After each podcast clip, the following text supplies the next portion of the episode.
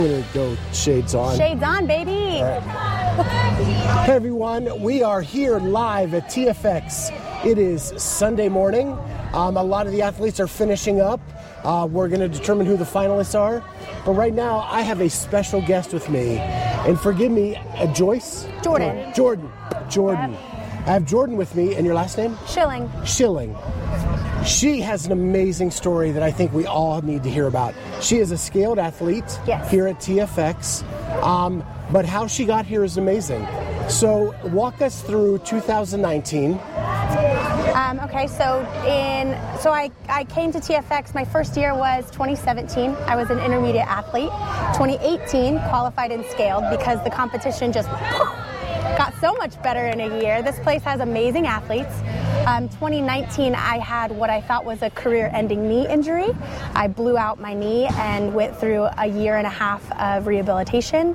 Um, and then the 2020 season was when I thought, this is my year. I'm going to qualify again, and I did. I qualified again, but but barely by the skin of my teeth. I only qualified because um, people either deferred or went to teams, or you know, I wasn't a shoe in for scaled. And after every workout, I was like.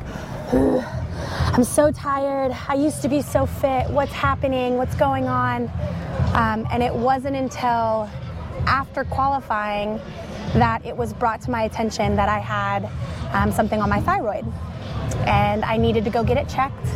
Um, I just randomly had a doctor look at me and say, hey, you have something on your thyroid. Go get it checked. And that freaked me out because I'm a healthy person. I'm fit. I work out. I coach at a gym. You know, you think you're doing everything right.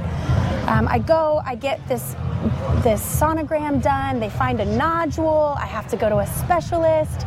The specialist does a biopsy, sticks this long needle in my throat, um, and they find that the cells that are in my thyroid have 10 to 40% chance of cancer.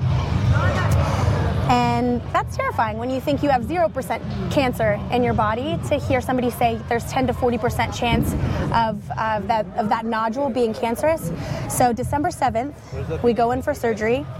I thought maybe they would just take half my thyroid out and I would live with half a thyroid and function and it would be great. Um, and while in surgery, they found that I did, in fact, have thyroid cancer and they had to remove my entire thyroid. So, a full ass organ taken out of my throat. It's gone. I don't have that um, thyroid anymore. Um, and before surgery, one of the first questions I asked my doctor, I said, Hey, I qualified for a competition at the end of January. Can we postpone this surgery until after that?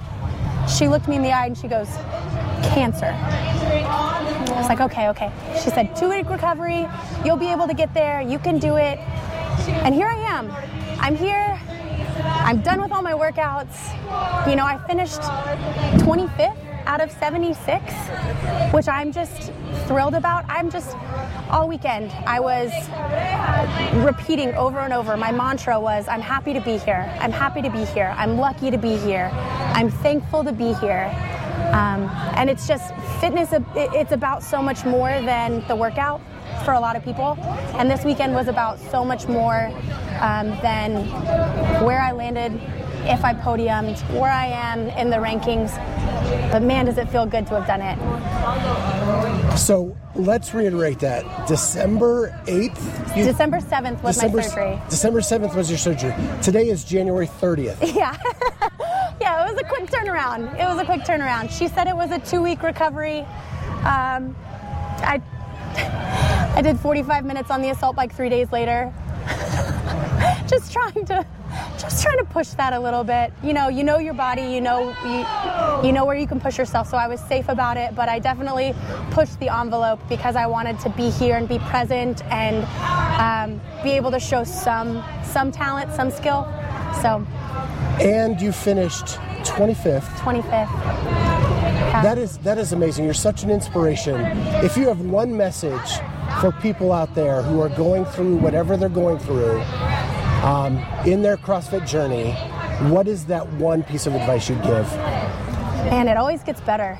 You know, like in metaphorically, because the workouts will still suck, and you're still gonna feel soreness, and you're still gonna feel pain. But, but each day that you get in there, each day that you go after it, know, you get better and you you feel better, and it's all about being the best version of yourself every day. And you know, sometimes that means that you need to remove an organ from your body and then get better after that. Like sometimes you have setbacks, and sometimes you have injury, and sometimes you feel like there's there's no hope and all is lost, but just wake up the next day, make a conscious decision to do something, move, get better.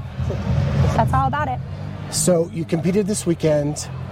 You have kind of this new lease and new energy. Oh, yeah. Wh- where do we go from here?